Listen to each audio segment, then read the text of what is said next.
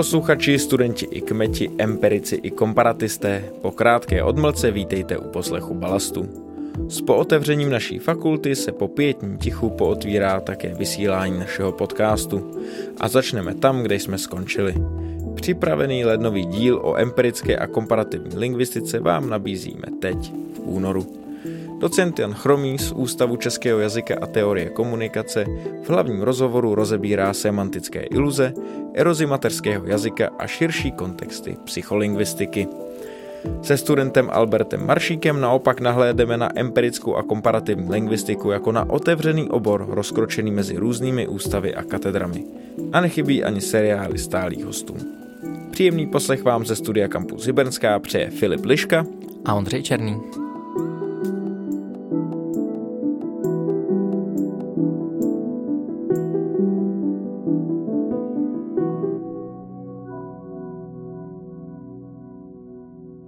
Tak měli jsme v plánu udělat lednové aktuality, nicméně s tím, jak jsme odložili naše vydání kvůli událostem z 21. prosince, tak tady máme únorové kalendárium a únorové aktuality.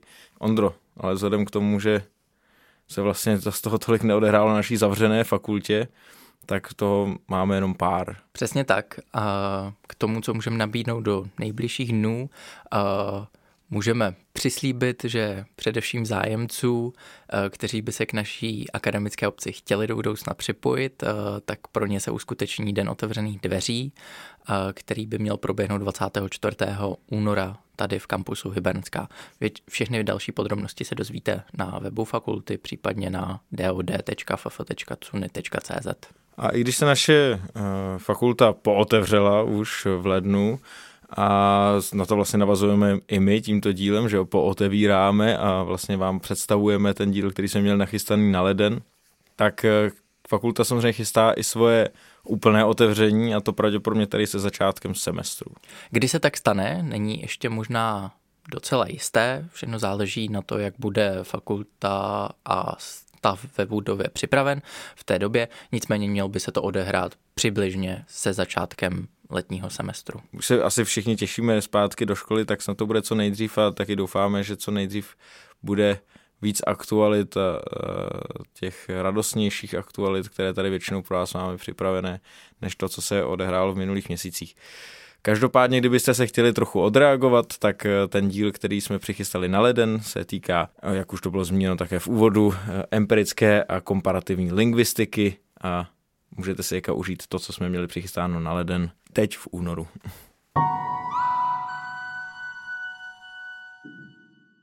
A jako hosta tu vítám Alberta Maršíka z magisterského studia uh, empirické a komparativní lingvistiky. Ahoj Alberte. Ahoj. Moje první otázka. Co to empirická a komparativní lingvistika pro tebe teď už je? Je to studijní obor, kde panuje nějaká určitá volnost v tom, uh, jakou lingvistiku prostě chceme studovat, jaký, jaký lingvistice se chceme věnovat. Je postavená na mezioborové nabídce uh, předmětů. Z toho vychází nějaká prostě určitá volnost a taky tolerance uh, jako garantů toho oboru. Teď dělej, dělej! Dělej! A když náhodou třeba někdo ještě nemá nějakou věc, kterou se zabývá, tak je minimálně v inspirativním prostředí, aby si nějakou jakoby našel. Dělej! Dělej! A já jsem se schválně zeptal, teď už znamená, jo. protože mě zajímalo, jestli se nějakým způsobem posunulo to vnímání toho oboru po tom, co jsi začal studovat, nebo jaké bylo to očekávání, kdy se vlastně hlásil? Jako upřímně řečeno ani ne, protože uh, ta prezentace byla udělaná uh, vlastně dost věrně z mého pohledu. Prostě uh, ta nabídka byla jakoby jasná, dělejte si jako tak říkajíc, jakoby, co chcete v rámci, v rámci těch matinelů a tak to probíhá. Já si jakoby tak nějak eh, dělám, co chci vlastně. Dovolte mi tedy, abych si jednu bafnul. Mě vlastně to zajímá i z toho důvodu, že empirická a komparativní lingvistika zní vlastně tak zvláštní spojení, nebo no. není to takové to spojení, po které se představí, jako je historie, uh, politologie a tak dál.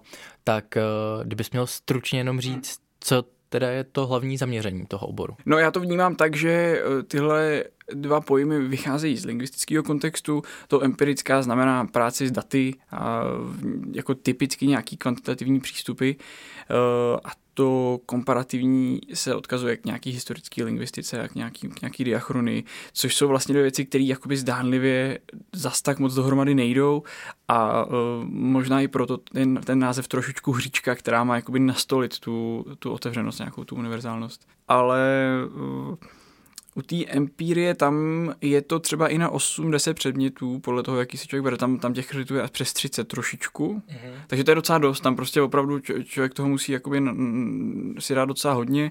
Uh, tak trošku mě to jako pošupne k tomu si třeba i trochu víc té komfortní zóny, ale tak to prostě být na škodu, že jo? Ale věřím, že ty to nějak zvládneš, Tome. A potom je tam bohemistický a, um, a obecně lingvistický blok a ty jsou oba zhruba stejně trošku menší. Uh, to znamená předměty typicky z bohemistické nabídky a potom ze všech různých, hodně z anglistiky tam jsou, a tak. Jo a jedna věc, se kterou mám taky výbornou zkušenost, když už o tom mluvíme, eh, v tom oboru je eh, jako velká otevřenost vůči nějakému individuálnímu studijnímu plánu. A když třeba eh, když jsem nalezl předmět, který by se mně hodil a zároveň zapadal do některého z těch bloků, tak nebylo problém se domluvit, aby mi prostě jako přibyl aby se mi počítal i jako PVP a několik jako volitelný předmět, což jsem taky hodně cenil, to je fakt hezký. To je opravdu hezké. A vzhledem k tomu, co filozofická fakulta všechno za všechny předměty může nabídnout, takže to vlastně je skvělé využití tohohle z toho. A když se teď trošku odstoupíme od toho studijního plánu, tak jsem se chtěl zeptat, jaká byla tvoje cesta teda k empirické a komparativní lingvistice? Je to skok důvěry. Já mám vystudovanýho bakaláře z bohemistiky. Bohemistika se mi hodně líbila, ale jak se to tak prostě leckomu stane, jsem se během toho studia vyprofiloval vlastně v podstatě úplně od, od literatury. Jo, jak, jak, jakkoliv si hodně jako sebou nesu a, a cením, že jsem absolvoval tu bohemistickou literaturu, tak jsem věděl, že těžko se mi hledají slova, když o tom píšu, prostě se... Teď jsem to dal dohromady. Těžko, těžko se mi jako nachází ta motivace k tomu chtít to všechno vědět, což je výsledku ten hlavní důvod, proč se tomu někdo prostě jmenuje. No. Takže to jsem se rozhodl odložit a pak bylo několik možností a zrovna teďka tenhle obor vzniknul jako úplně ideální řešení pro, pro někoho, kdo je v mojí situaci. Prostě se vší tou volností a tak tohle prostě přišla jako nějaká žává novinka. Hmm. prostě tohle. V rámci empirické a komparativní lingvistiky studuješ, už tě to vrhlo nějakým směrem? Jo, já jsem trošku ten směr měl už předtím. Eh, dělal jsem konverzaci, jakoby interakční lingvistiku, konverzační analýzu.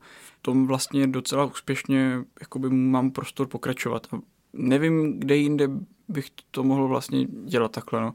Zároveň eh, to je obor, který má trošku přesah do sociologie, nebo je, je velmi snadné se tam jako přehoupnout takhle trošku vlastně ven lingvistiky a tím, že tady těch podnětů je prostě celá řada jako hodně lingvistický, tak mě to tak jako drží zpátky tím, že jsem spíš jako že tak jako spíš mám, dostávám podněty z těch různých lingvistických dalších oborů, tak to je, to je fajn, i přesto, že se to třeba úplně přímo netýká toho, co třeba bude moje diplomka. Jakoby. Tak se nabízí otázka, co bude tvoje diplomka? O, konverzace, no.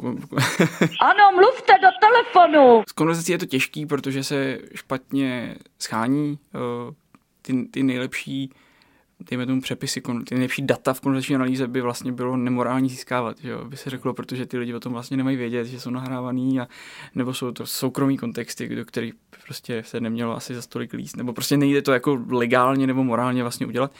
A druhý problém je, že když mě třeba zajímá nějaký fenomén, tak nemám vlastně jistotu, že v těch datech, která dostanu, nebo nějak těžko získám, že tam vůbec jako najdu ho. Jo? Takže z toho důvodu tenhle obor často je kvalitativní, jakoby deskriptivní, explorativní. Prostě to, co tady mám, tak to můžu rozebrat a na základě toho můžu třeba s trochou štěstí hledat nějaké opakující se třeba vzorce, ale typicky je to prostě spíš popis. No a uh, já jsem já jsem se kvůli tomu začal věnovat jakoby konverzační technologii, jako, jako chatbotům, prostě psaní si prostě s počítačem. Sem tam počítám, nedopočítám. To mi bylo umožněno, dokonce i, dokonce i na bakaláři, což jsem hrozně vděčný a na, na magistru v tom můžu pokračovat. No a e, tam je ta výhoda, že člověk si povídá s počítačem, ví, že to je počítač, když se ten počítač rozbije, když začne říkat nesmysly, tak to ten člověk jakoby rozezná místo toho, aby to jakoby jako se snažil opravovat. A taky má člověk kontrolu nad jedním z těch mluvčích, jako částečnou, takže, takže tam je jakoby nějaký manevrovací prostor k tomu, aby se třeba dala jakoby vyprovokovat nějaká ta specifická situace. Jo. I když to samozřejmě jako kus práce, kam jsem se ještě nedostal, ale, uh, ale jakoby prostě to, je- to je zhruba jakoby můj záměr. No. Tohle byl trošku malý oslý můstek, pro- Vždycky most. protože jsem se vlastně chtěl zeptat na tvůj být třeba studentský pohled magis- studenta magistra, eh, který studuje, studuje lingvistiku, co právě vlastně vnímá AI, která je vlastně lingvistický model, že, jo? že to není umění. Jedna věc, které jsem si všimnul uh, taky díky nějakým návštěvám Ústavu pro formální a aplikovanou lingvistiku, což je ústav, který jakoby zaštiťuje spolupráci mezi filozofickou a mat, fakultou a matfizem. Jsem tam, počítám, nedopočí, jsem tam, počítám, nedopočí. To je to, že uh, vlastně ta technologie, která tohle zajišťuje, která je, je hrozně daleko od toho, co my, co, co my vlastně v lingvistice děláme. Lingvistu zajímá jakoby č- člověk, že jo? A, a zatímco, zatímco komputačního lingvistu, řekněme, vyjadřuji se hrozně zjednoduš, zjednodušujícně, teda, ale to nevadí. Uh, jakoby komputačního lingvistu vlastně zajímají jakoby data a jestli z nich dokáže udělat něco, co jakoby funguje. Jakoby. A, ten, a člověk tam má hodně odlišnou roli v celém tom procesu, takže uh, je to zajímavé, a, ale způsoby, kterými to využít, budeme hledat vlastně až sekundárně. Nemyslím si, že ten vztah je jako mezi tím, co my děláme na filozofické fakultě a, a celou tuhle věcí je jakoby tak přímý, jak by se třeba mohlo zdát, protože to sdílí některé názvy, jako třeba ten lingvistika. Prostě. Jenom už se blížíme k závěru, tak jenom uh, tak vlastně rychle jsem se chtěl zeptat, kam vlastně teda to empirická komparativní lingvistika uh, s tou otevřeností a s tím vlastně táhne ty studenty vlastně dál. Takže je to akademická sféra. Určitě, určitě Moc makáte, chlapi. Moc makáte. hodně, hodně z mých spolužáků k tomu směřuje. Já o něco méně, ještě si to nechám projít hlavou, ale um, určitě a řekl bych, že je, to, že je to skvělá příležitost, jak být v kontaktu se současnou světu jako lingvistikou a proniknout do ní a potom jako být v nějakém proudu, který um, je aktuální a nějakým způsobem to tlačí jako dál to poznání třeba, bych tak řekl. Být součástí svatého proudu mi přijde jako taková krásná tečka na závěr našeho rozhovoru, takže moc děkuji, že jsi k nám přišel a přejeme, ať se daří. Jo, díky.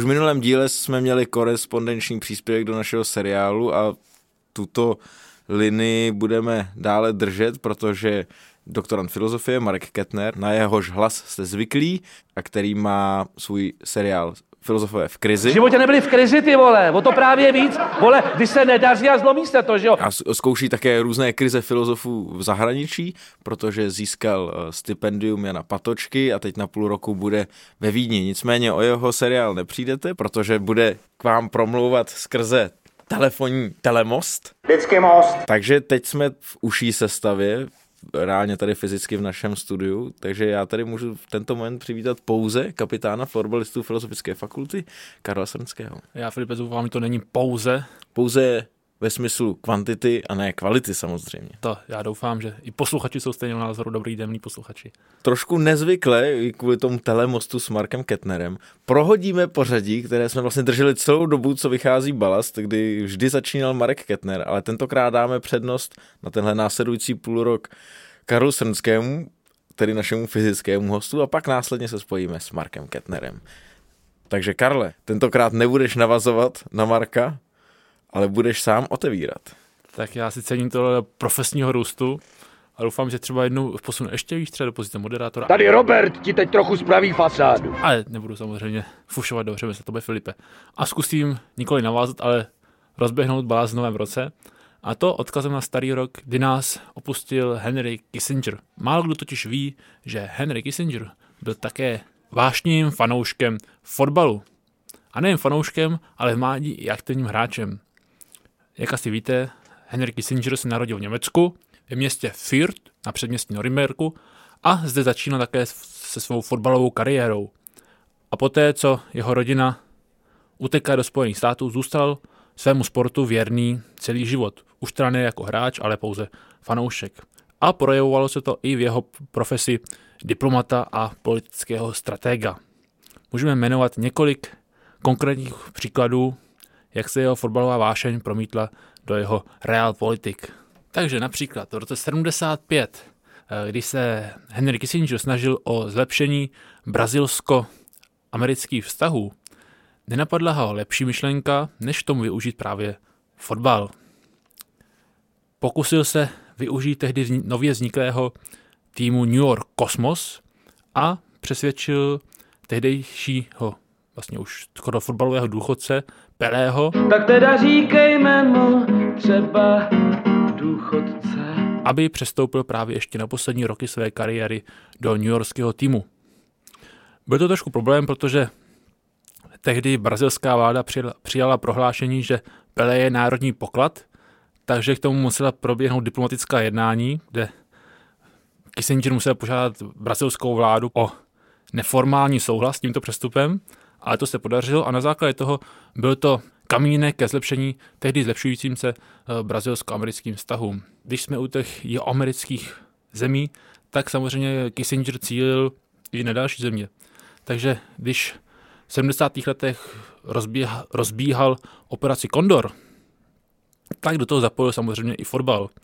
Tehdy díky svému příteli, předsedovi prezidentovi FIFA, kterého předtím prosadil do funkce, prosazoval udělení mistrovství světa ve fotbale Argentině. To bylo, jednalo se o mistrovství světa v roce 1978.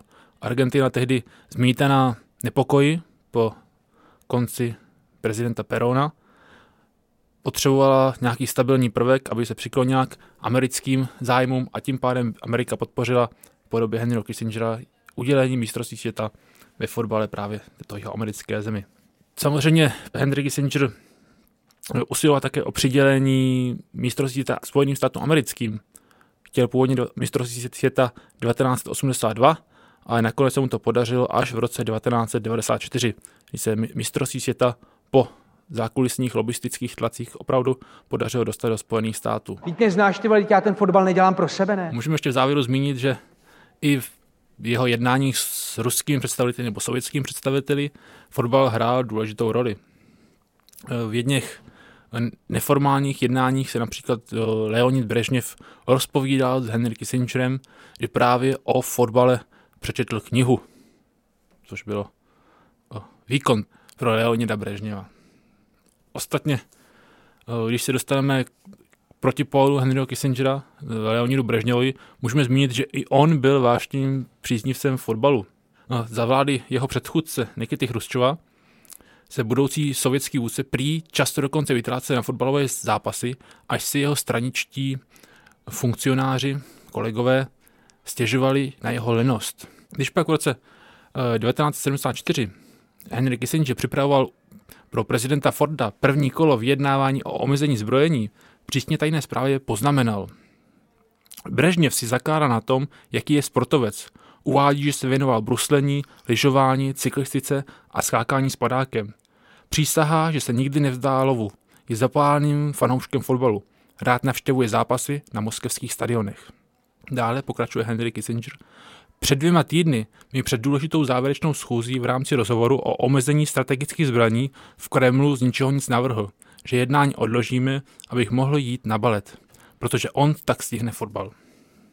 Takže vidíte, že fotbal a sport se uplatní i v mezinárodních jednáních a že i fotbal hrá důležitou roli ve studené válce. Děkuju, Karle, že si to takhle otevřel, ty naše seriály a uvidíme, jak naváže z Vídně Marek Kettner, doktorant filozofie. A nicméně bude mít to navazování o to těžší, protože nám po našem telemostě poslal svůj seriál Filozofové v krizi ještě v předstihu, než jsme začali nahrávat. Nazdar Filipe, moc tě zdravím z Vídně, to znamená na západ, stejně jako všechny naše posluchače v Česku a taky zdravím všechny posluchače na sever, na Slovensko. A já svůj seriál trošičku změním. Myslím, že krizí a možná i filozofů máme všichni už docela dost. Nikdo nevěří! A já vlastně nebudu říkat nic komplikovaného a rád bych jenom posluchačům sdílel takový střípky a zajímavosti z Vídně. A asi vídeňský seriál nejde moc pojmenovat jinak než Wiener Kreis, vídeňský kroužek. tak se tady jmenuje skoro každý filozofický nebo vůbec akademický uskupení. Dokonce i mezi mými kolegy na institutu tady pro humanitní vědy žije tady ta tradice vídeňského kroužku a každých 14 dní se setká, setkávají právě v takovém malém uskupení a říkají si dodnes vídeňský kroužek. Takže uh, pokusím se vždycky jenom trochu popsat, co se vlastně dostane do takového mýho kroužku vídeňského známých a kolegů a co se od nich zajímavého o Vídni dozvím. No a první věc, která na mě ve Vídni zapůsobila a kterou člověk možná od Vídně neočekává, tak uh, to je velmi silný první vlastně socialistický dojem. Hej, rup, peklo nebude, ráj se vrací. Který Vídeň na člověka udělá. Typicky si ji možná představujeme jako někdejší sídlo monarchie, jako uh, velký centrum Evropy. To určitě je pravda, tak člověk na člověka jako dejchne, když třeba bydlí někde úplně v centru a dívá se na Belvedere nebo na Schönbrunn a podobné zámky, ale když bydlíte trošičku víc na okraji, jako třeba já, tak vlastně vidíte, že posledních 100 let ve Vídni vládnou socialisti, ne komunisti, ale socialisti, povětšinou demokratičtí. A třeba já zrovna bydlím dvě zastávky od místa, který se jmenuje Friedrich Engelsplatz, Nedaleko od něj je taky takový sídliště známý, který se jmenuje Karl Marxhof. A vlastně tady ta jako socialistická vláda byla do velké míry ehm, zapříčiněná nebo přinesena první světovou válkou, po který se tady věci obrátily o 180 stupňů. Ehm, samozřejmě ehm, Habsburská monarchie z té války nevyšla, řekněme, v nejlepším světle a Vídeň a vůbec Rakousko bylo ve velmi špatné situaci po válce. Například Vídeň, co mi říkal právě eh, tady jeden kolega z institutu, na tom byla podobně jako eh, velká brazilská města dneska. V centru byla malá skupinka vlastně bohatých, ale na okrajích to byly doslova slamy, ve kterých žili lidi v velmi nuzných a bídných podmínkách. Takže tohle vytvořilo vlastně jako dobrý příležitosti pro socialisty k tomu, aby se ujmuli vlády, což udělali po první světové válce. První věc, kterou zavedli, byla vysoká daň pro nejvyšší společenský třídy. To je smrtící koktejl. Aby právě nějak napravili tady tu obrovskou nerovnost a tu bídu, kterou přinesla mm, první válka. No a potom jako začaly různý projekty, různý budovatelský záměry, ze kterých našinec, který takhle přijde do Vídně, jako ještě třeba s rodinou, tak může krásně těžit Vídeň má například velkou paletu a zásobu bazénů, které jsou neuvěřitelně levný.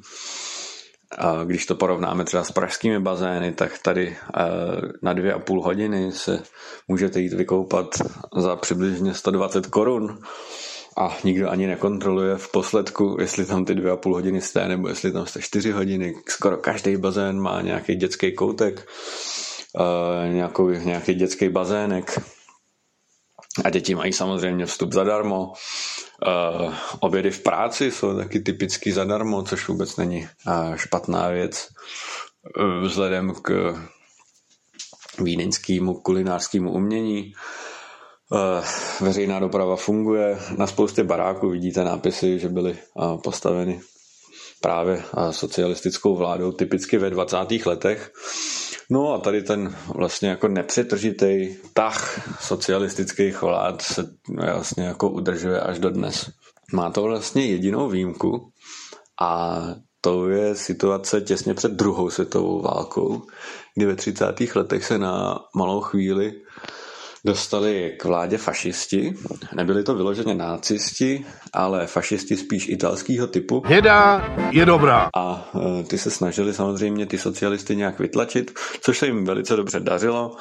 A e, paradoxním posledním e, místem odporu nebo poslední baštou tady vídeňských socialistů a nebyl žádný jiný místo než právě zmíněný Karl Marxhof, což byla a což bylo takový sídliště, který v těch 20. letech vybudovali právě, aby eh, nějak zmírnili rozdíly mezi třídama společenskýma, nebo aby je nějak jako promíchali.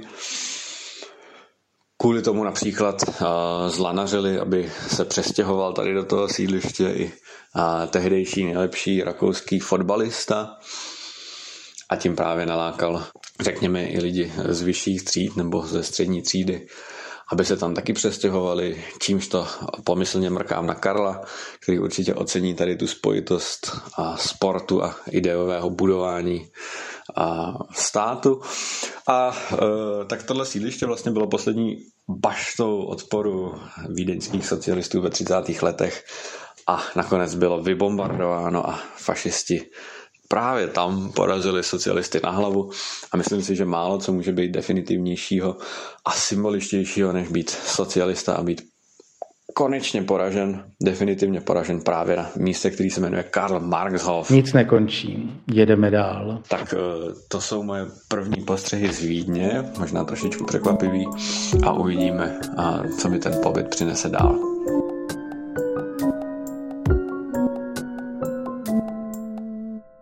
Druhá půlka standardně patří odbornému hostu, tentokrát docentu Janu Chromému z Ústavu českého jazyka a teorie komunikace.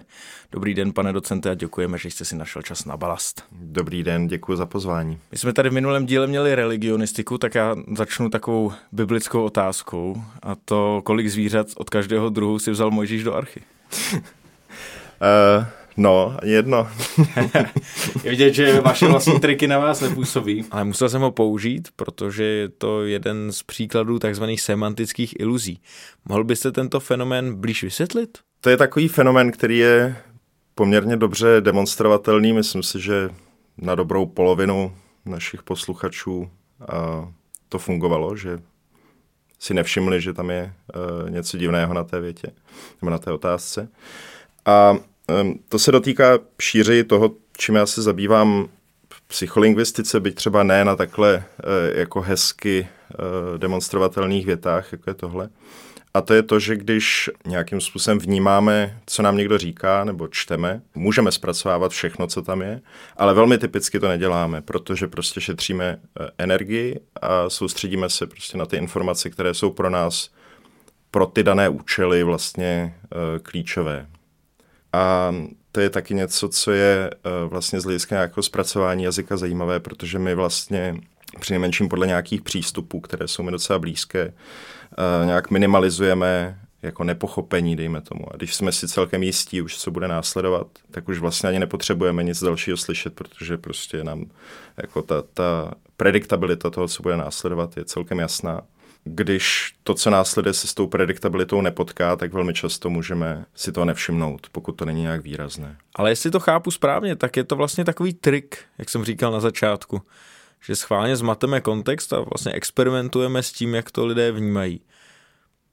Ale jak velkou roli hraje v jazyce obecně právě kontext? To nemusí být nutně jenom jazykový kontext, může to být i situační kontext, ten je, ten je nepochybně klíčový, protože když s někým mluvíme, tak jsme v nějakém, když s někým mluvíme tváří v tvář minimálně, tak jsme v nějakém společném prostoru, nějakým způsobem se můžeme líp nebo hůř znát, můžeme uh, spolu mít nějakou komunikační zkušenost předchozí, takže můžeme nějakým způsobem eh, modifikovat to, jakým způsobem mluvíme. Když, když cítíme, že třeba ten člověk se tváří, že nám moc nerozumí, tak to budeme chtít nějak explikovat. Když naopak bude eh, prostě nám kývat anebo bude zývat, tak zase třeba zrychlíme že, tu řeč a tak. Není to tak, že, by, že bychom jazyk používali v nějaké absolutní izolaci od čehokoliv. Eh, aspoň ne, typicky jsou samozřejmě takové příklady. Já vždycky rád uvádím příklad třeba prostě ráno nebo ve chvíli, kdy se dostanu k počítači, tak si otevřu eh, nějaké spravodajské weby a, a pročítám si titulky. A to je totální jako nekontextová věc, protože prostě každý titulek je něco jiného. Takže jako není to tak, že by kontext byl úplně ve všech nějakých situacích, kdy zpracováme jazyk jakoby přítomný, dá se říct. Ale v prototypické komunikaci, dejme tomu je to určitě klíčová věc. Mm, já jsem se na to chtěl zeptat z jednoho hlediska a vy jste mi trochu nahrál i tím, jak jste zmínil ty média. Jestli existuje něco, jestli existuje v lingvistice i něco podobného jako třeba konfirmační zkreslení v psychologii. No mě třeba napadá u toho ten fenomén toho dostatečně dobrého porozumění, jestli se to třeba nedá nějak srovnat v tomhle ohledu. No já si myslím takhle, kdybych to trošku víc napojil na to, co, co přímo dělám a znám, tak uh, jeden z takových faktorů, které jsou celkem jako známé, že hrajou roli při porozumění jazyku. Většinou se tomu říká nějak jako znalost reálného světa, jo, nebo něco takového. To znamená to, jaký, jaký my máme znalosti o světě, ale samozřejmě i taky nějaký přesvědčení o světě. A ty přesvědčení se samozřejmě můžou nějakým způsobem lišit a nepochybně se liší. Že? Prostě uh, jsou lidé, kteří mají názory úplně nad, jako extrémně jiné než nějací jiní lidé, že? mezi nimi se pohybuje spoustu uh, nějakých mezistupňů, dejme tomu.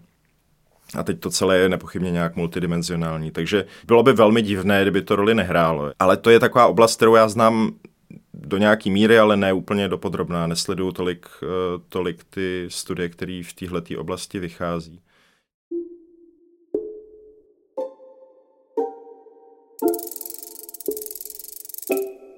Verbální komunikace kolem nás. A asi tušíte, že dnešní doba verbální komunikaci skutečně přeje. Nikdy se pomocí slov nekomunikovalo tolik, jako se komunikuje dnes. Psycholingvistika tam tak nějak vždycky visí a jediné, co si k tomu většinou studenti poznamenávají, je to, že zkoumá vztah mezi myšlením a řečí. Jak už asi z toho, co jsem říkala, vyplynulo, tak uh, psycholingvistika je obor interdisciplinární. Tento obor v sobě kloubí spoustu uh, otázek z různých oborů a to společné téma je ten zájem o lidskou řeč, o mysl a o komunikaci. Když mluvíte o těch studiích a o výzkumu, tak co jsou pro lingvistu primární zdroje? No, já, já jsem v výzkumě dost rozkročený mezi různá témata. Já jsem začínal vlastně nějakými otázkami spíš sociolingvistickými. Eh, zajímala mě variace jazyka, to znamená, jakým způsobem se jazyk uh, užívá v různých svých formách, dejme tomu. Konkrétně jsem se věnoval uh, takovému jevu, kterému se říká protetické V, že v češtině můžeme říct okno, ale i v okno, nebo on, nebo von. A já jsem vlastně analyzoval faktory, které ovlivňují tohleto užívání. No ale v posledních třeba už šesti letech nebo něco takového, možná i malinko díl, jsem se přesunul právě k tomu, k té otázce jazykového porozumění, k psycholingvistice. A tam hlavním zdrojem materiálu je, jsou vlastně experimenty, to znamená, my necháváme lidi číst nebo něco poslouchat nebo na, reagovat na nějaké stimuly a pak sledujeme tedy uh, ty jejich reakce nebo odpovědi. Uh, dá se říct, že jsou to behaviorální experimenty, to znamená, sledujeme nějaké jejich chování v závislosti na jazykových stimulech. A kdybych se teď stal účastníkem podobného experimentu, co byste se mnou dělali? Ono existuje poměrně velké množství experimentálních paradigmat, ale když bych eh, vám popsal nějaké ty nejjednodušší nebo takové dost časté, taková technika, která se používá už eh, jako desítky let a prošla si taky určitým metodologickým vývojem, tak je, tak je třeba hodnocení přijatelnosti. To je velmi jednoduché, to prostě máte nějaké věty nebo nějaké jazykové podněty a ptáte se lidí, nakolik eh, je to pro ně přijatelná konstrukce v jejich rodném jazyce, nebo nakolik je to, to zní přirozeně pro ně, nebo to záleží samozřejmě na tom, jak to formulujete, tuto otázku pro ty dané výzkumné účely. Co jsou experimenty, které dělám já, nebo lidé eh, kolem mě? Jsou experimenty, které se zaměří primárně teda na čtení, že lidé eh, buď to přijdou do laboratoře, nebo dneska COVID nás naučil dělat spoustu věcí virtuálně, tak dneska eh, třeba doma si sednou k počítači, pošleme jim nějaký link a oni si otevřou ten experiment přímo u sebe a tam vlastně čtou věty a odpovídají na otázky. A ten experiment je nějakým způsobem poskládaný, aby nám ta data, která získáme, byla, byla schopná říct, jak fungují nějaké aspekty toho porozumění. Mluvil jste o té laboratoři a vy jste ostatně také součástí jedné takové laboratoře, to experimentální laboratoře RCL Lab, která se zaměřuje na výzkum středoevropských jazyků. Věnujete se také v této laboratoři rozvoji různých experimentálních technik a těch paradigmat, nebo tam máte jiný rámec své práce? To je vlastně badatelský tým, jo? my tomu říkáme laboratoř, v tom mezinárodním prostředí tyhle ty dvě, dva pojmy, to laboratoř a badatelský tým vlastně dost často splývají jo, v těchto v těchto výzkumných oblastech. Takže vlastně je to nějaká skupina lidí, která se pravidelně schází, eh, která spolu konzultuje různé výzkumy a různí členové té skupiny spolu pracují třeba na konkrétních eh, projektech, ať už formou toho, že třeba tam, tam je moje doktorantka eh, Markéta Ceháková, nebo tam, nebo tam jsou různí studenti třeba ještě pregraduální, kteří se toho účastní a zapojí se do nějakých potom dílčích projektů. Takže je to taková zastřešující skupina, která bych řekl, že je docela aktivní, scházíme se každý týden a myslím si, že to dost pomáhá mm, nějak jako udržovat a posouvat tu, dejme tomu, psycholingvistickou komunitu spojenou asi primárně s filozofickou fakultou, ale částečně napojenou i na Psychologický ústav Akademie věd, eh, případně i na další pracoviště, protože tam máme takové asociované eh, členy nebo eh, lidi, kteří se teda účastní našich schůzek, kteří vlastně vůbec z Prahy nejsou jsou buď to ze zahraničí, anebo třeba tam máme kolegy z Olomouce nějaké tak. Dneska mám pro vás test, test češtiny pro Čechy, protože my všichni, co žijeme v zahraničí, víme, že když češtinu nepoužíváme tolik a naopak používáme uh, dost uh, jiný jazyk nebo dokonce jiné jazyky, tak čeština postupně upadá. Mě to tematicky trochu nahrává, protože jedno z vašich témat je také eroze rodného jazyka. Hm, jak si tento fenomén představit? Eroze rodného jazyka je zajímavé téma, já jsem na to narážel i eh, velmi prakticky, když jsem byl Eh, teďka dva a půl roku v Tübingen, eh, protože já jsem tam vlastně denně používal Němčinu, angličtinu a češtinu teda doma. Moje čeština začínala být opravdu dost výrazně eh, limitována. A to jsem samozřejmě ještě jako doma normálně používal. Samozřejmě jsou lidé, kteří třeba jsou v nějakém smíšeném manželství a odstěhují se do zahraničí a pak ten kontakt s tou češtinou je, je ještě třeba omezenější.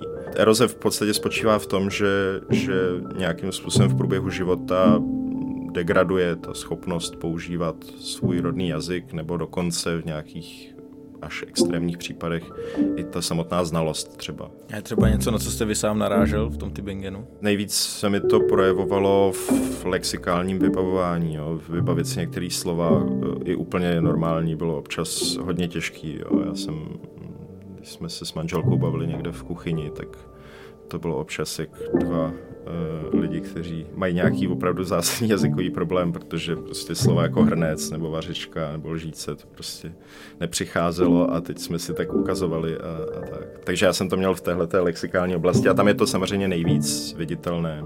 Nebo úplně nejvíc je to asi viditelné v oblasti třeba nějakých pauz, hezitací, že lidé třeba mají, nějakou, mají nějaké projevy eroze, tak typicky eh, se jako potřebují další čas si tu větu nějak skonstruovat, takže pak třeba díl vá, víc váhají, dělají další pauzy a tak. V Čechách študuje alebo pracuje väčšina zo všetkých Slovakov v zahraničí. A my ideme zistiť prečo. A to práve do Brna, najväčšieho slovenského mesta.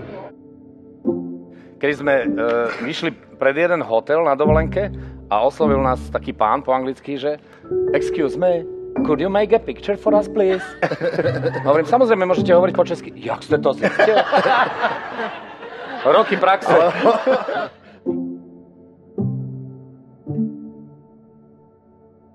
Tak to je ta osobní zkušenost. Co ale pak dá v tom výzkumu váš vzorek? Využíváte například bilingních rodin nebo nějakých specifických komunit? Teď mě napadají třeba Slováci, žijící trvale v České republice, čímž také zdravím našeho společného známého Adama Kříže. No tak Adam, Adam Kříž v dizertaci ten vlastně zkoumal, eh, zkoumal to, jakým způsobem se proměňuje slovenština u rodilých mluvčích slovenštiny, kteří se přistěhují do, do České republiky. Konkrétně teda on zkoumal uh, Slováky v Praze z praktických důvodů. A zkoumal to na vybavování slov, to znamená, eh, a na produkci slov. To znamená, tam byly vlastně takové dvě oblasti. Jednak lidé eh, četli slova ve slovenštině a měli reagovat vlastně pomocí tlačítek, eh, jestli to slovo existuje nebo ne. A měřil se jejich reakční čas, jak dlouho jim trvá takhle reagovat. A tam samozřejmě se to dělá tak, že do tohoto výzkumu přidáte nějaká slova, která neexistují, jo, nebo nějaké prostě teda eh, zhluky uh, písmen v tomhle případě. A mm, tím vlastně ty lidi udržujete v nějaké pozornosti. A druhá složka potom byly, bylo pojmenování obrázků, kdy vlastně uh, Adam předkládal těm uh, účastníkům toho výzkumu obrázky a oni měli pojmenovávat, co tam vidí. A tam se taky vlastně měří, jak dlouho jim trvá to, než, uh, než to vybaví. Tohle jsou dvě takové úplně strašně už klasické, ale ty os, oskoušené metody výzkumu lexikálního vybavování, teda toho, jak vlastně si Eh, z paměti dolujeme nějaká slova, která známe. A tam, tam vlastně se ukázalo, že teda uh, lidé, kteří byli v Praze víc integrovaní, to znamená, žili tady déle, měli třeba víc, víc přátel Čechů a tak podobně, tak, eh, tak vlastně eh, byli pomalejší v tomhle vybavování. Ještě abychom tak zaklenuli ten oblouk toho našeho rozhovoru zpátky k té psycholingvistice, tak eh, teď čistě mě napadá, že častokrát, ale i ty slova, jak se říká, že tam dochází k té interferenci, že se vlastně navzájem blokují. Mně ale připadá, že i když dokážu teda si vzpomenout na ten český ekvivalent, tak nevyjadřuje natolik dobře to, co chci říct, že vlastně nemá ten správný, když tak nazval jako odstín, mm-hmm abych vlastně si řekl, jo, tak to použiju, nejradši použiju vlastně ten anglický ekvivalent, protože možná vyjadřuje, možná nese už nějaký další kontext. Je to taky něco, na co narážíte ve své práci? Řekl bych, že to je takové téma pro dnešní lingvistiku, které je docela jako zásadní a opravdu jako proniká do nejrůznějších vrstev a to je otázka nějakého významu. Jo.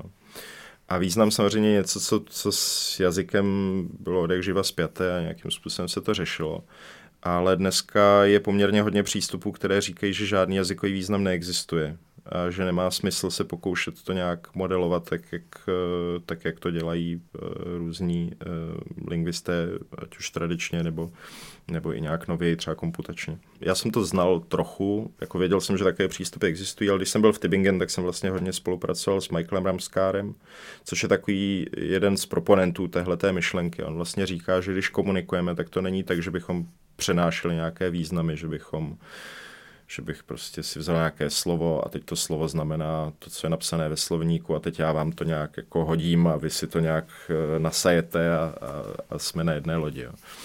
A to je jako asi hodně naivní způsob eh, toho, jak funguje, nebo naivní představa o tom, jak funguje komunikace. Ale on vlastně eh, tvrdí, že jazyk je, nebo komunikace nějakým způsobem diskriminativní, že my se vlastně snažíme minimalizovat neporozumění. To znamená ne, že docházíme k tomu, abychom jako si rozuměli, že každý z nás jako to vidí stejně.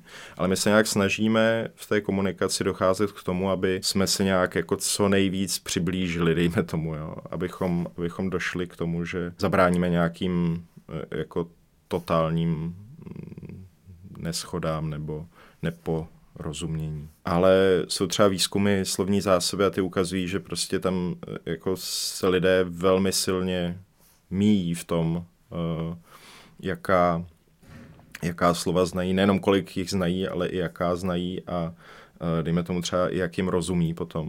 Oblíbené takové jako zjištění kolegů, kteří zkoumali znalost slov v angličtině je, že se třeba liší muži a ženy v tom, jaká v některý, u některých slov, že některá slova jsou taková, že skoro všechny ženy je znají a muži je jako znají hrozně málo. A naopak, jo, že jsou slova, a která... jsou to třeba slova? Uh, no já si pamatuju s proměnutím ty mužská, jo, protože samozřejmě, jako když jsem si to čet, tak jsem prostě ta mužská slova znal uh, ve velké většině a ta ženská ne, což to samozřejmě bylo posíleno i tím, že to bylo anglicky, jo ale ta ženská slova byla, eh, často to byly, to bylo až stereotypně jako takové nepříjemné, jo, protože to byly třeba slova pro nějaké typy látek nebo, eh, nebo nějaké specifické květiny, jo, nebo něco takového. Zatímco ta mužská slova, myslím, že to byla nějaká vojenská technika částečně, byly tam třeba nějaké názvy mečů, jo, což já jsem si pamatoval prostě z nějakých her jako z dětství, jo, ale, ale, ale uh, to je jenom taková jako třešinka, jo, to je samozřejmě takový jako he, hezký poznatek, ale ukazuje to, že vlastně my se jako nepotkáváme úplně v tom, uh, jaká slova známe a nepotkáváme se potom druhotně i v tom, jakým způsobem je používáme. Jo. A taková třešinka našeho rozhovoru je i naše reflexivní otázka na závěr, kterou tady pokládáme všem našim hostům. A to je, k čemu slouží psycholingvistika a sociolingvistika právě v kontextu humanitních věd? V čem tkví její význam a v čem nám slouží? Jo, já, já mám tyhle ty otázky rád. Uh, vím, že spousta lidí to nemá rádo. Uh, je to tak půl na půl tady v balastu. si zeptáte, k čemu to je a uh, oni vám tady třísknou do stola a odejdou třeba. Uh, ne, já mám tyhle ty otázky rád, protože si myslím, že to je strašně důležité si to klást uh, a, člověk by měl uh, vědět, proč dělá to, co dělá a ne, že to je jenom, že se to někdy naučil a dostává za to nějak zaplací. No. Já si myslím, psycholingvistika je, je disciplína, která je strašně zajímavá právě proto, že se zabývá něčím, co je nám strašně mm, blízké, skoro nejbližší, protože což, což je prostě komunikace a to, jak si, jak si rozumíme, jakým způsobem produkujeme jazyk. Takže psycholingvistika nejenom, že uh, si klade nějaké ty teoretické otázky o jazyce, ale vlastně to, co dělám třeba já, když to um, si zúžím uh, tuhle tu otázku, tak, uh, tak já se snažím zjistit vlastně, jakým způsobem funguje to mezilidské dorozumívání. To má potom jak ty um, jako obecné um, možnosti docházet nějakým obecným závěrům toho, jak, jak teda ty věci fungují, co třeba uh, nám dělá problémy, jak si, jako, jakým způsobem funguje třeba naše pozornost při porozumění. Ale může to mít potom samozřejmě i nějaké aplic, uh, aplikace, nějaké praktické, nějaké praktické dopady, jak na třeba výuku čtení, jo, nebo na práci třeba s integrací nějakých jedinců, jo, na na to, jak, eh, jak lidem pomáhat komunikovat efektivněji. Jo. Tam, tam těch možností je celá řada. Já nejsem úplně na, jako silně na té aplikační straně, ale uh, tyhle ty věci tam vidím celkem, celkem hned. Jo. Takže psycholingvistika vlastně je něco, co si myslím, že má velkou budoucnost a může to spoustu věcí um, jako posunout k lepšímu v naší společnosti. Pane docente, moc krát děkuji za rozhovor a doufám, že tady v Balastu jsme taky trochu napomohli limitování toho neporozumění. Taky děkuji, ještě jednou děkuji za pozvání.